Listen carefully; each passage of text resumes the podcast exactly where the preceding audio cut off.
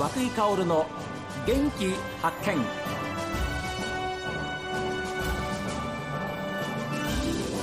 おはようございます。和井薫です。和井薫の元気発見。一日の始まりは私が発見した北海道の元気な人と出会っていただきます。今週は長年にわたって北海道のスポーツを取材しそれぞれの熱い思いを紙面に載せてきた新聞記者。スポーツを取材してきた仲間でもあります。スポーツ報知の石井睦美さんにお話を伺っています。石井さんが新聞社に就職されたなんかこう理由というか、はい、そういうものはどんなものなんですか？そうですね。あのもともとあの本が好きだったんですよ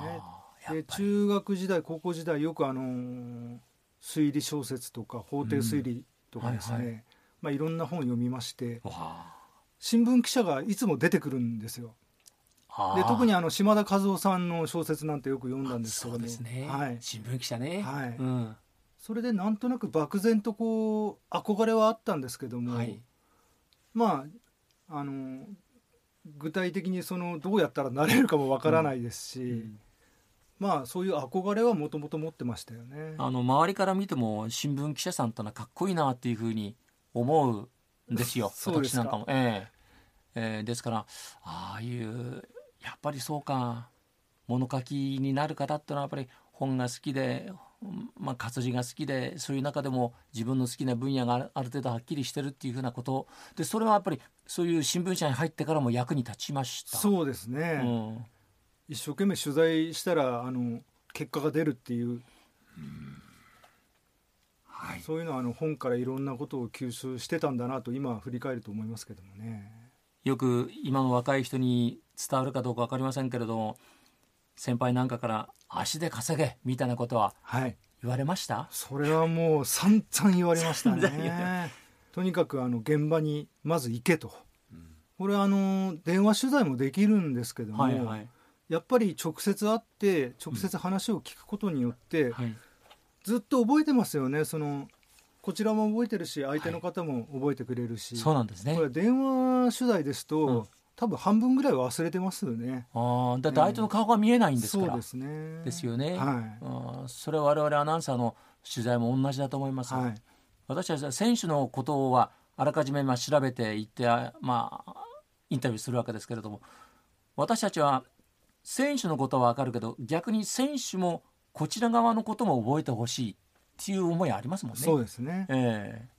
そうしないとなかなか話が膨らんでいかないっていうふうなこともある、はい、直接会って喋るとやっぱりあの電話だと喋ってくれないことでも喋ってくれることは多いですよね。そうかそうですよね。でたまには「えー、こんな遠くまで来てくれたんですか?」みたいな話も、うん、はい、僕なんかもたまにありますけどねじゃああんたがそこまで来てくれたんだったらじゃあ本当のこと喋るかいみたいな話そういう人間関係っていうのも必要ですよね。ね。話の膨らみ方が違いますよねやっぱりね。ですよね。はい、で石井さんはその東京にこの春までいらっしゃったんですけれどもその高校スポーツもそうです。それから箱根駅伝なんかも取材されたんじゃないですか、はい随分取材しましたね、え10年連続ぐらいで取材しましたかね箱根は。はいそれこそそうしたらもう監督も選手も、はい、大学は4年で入れ替われますけれども、はい、まあ、あの先輩から後輩後輩からまたその後輩にっていうふうなそういうつながりってやっぱできてきますもんね。そうですね、それとですねあの1年間あの通年企画で箱根駅伝を追いかけるっていうあの企画をやったりとかもしたんですよね。うわ1年間。1年間あの終わ箱根駅伝が終わった次の週から毎週1月終わりますよね。はい。そこからもう毎週1回ずっと追いかけていろんなチームを回って例えば夏場の合宿とかですね、はいはい、まあ、または、えーと、トラックシーズンとか、はい、はい、でこの時期は箱根に出るチームはどんな練習やってるのかとかです、うん、まあ、いろんなあのシーンを見て、あの本番に生かすっていう。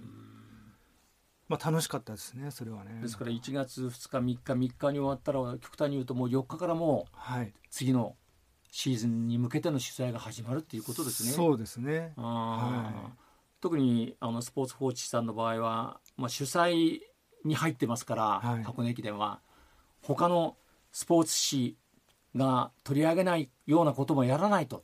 探さないとならないんですね。なりませんよね。ネタを、はい、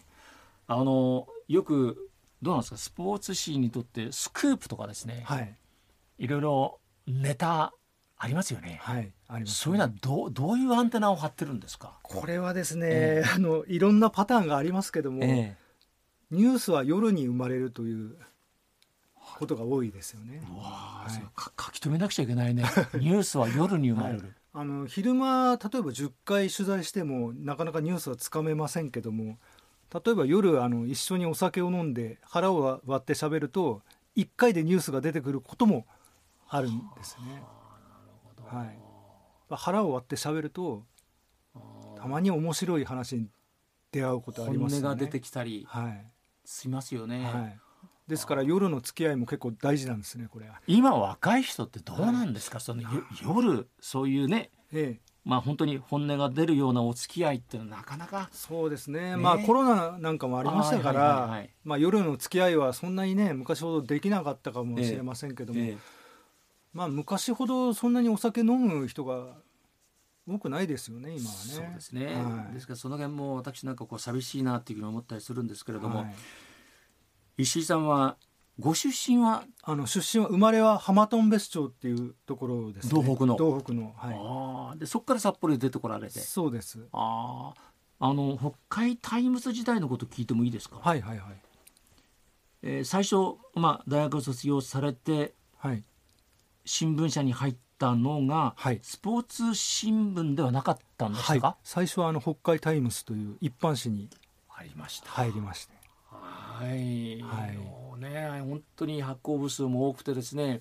あの北海タイムズ昔あのタイムスマラソンっていうのがあって、はい、で、ね、私ども STV もそうだったんですけれどもあのですから1964年昭和39年の東京オリンピックの時に、はい円谷国士さんが銅メダル取りました、はい、あの時も予選っていうかその代表選考会がタイムスマラソンだったんですよね。そうですね、えー、ですから円谷幸吉さん君原健二さん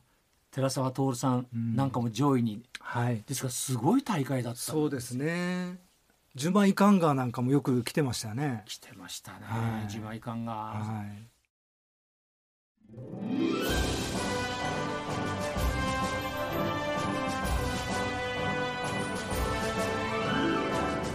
ニュースは夜生まれる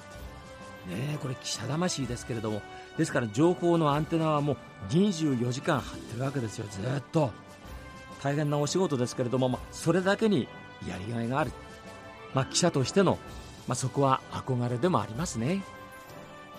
さあメールはこちら。元気アットマーク STV.jp genki アットマーク STV.jp ファックスは0112027290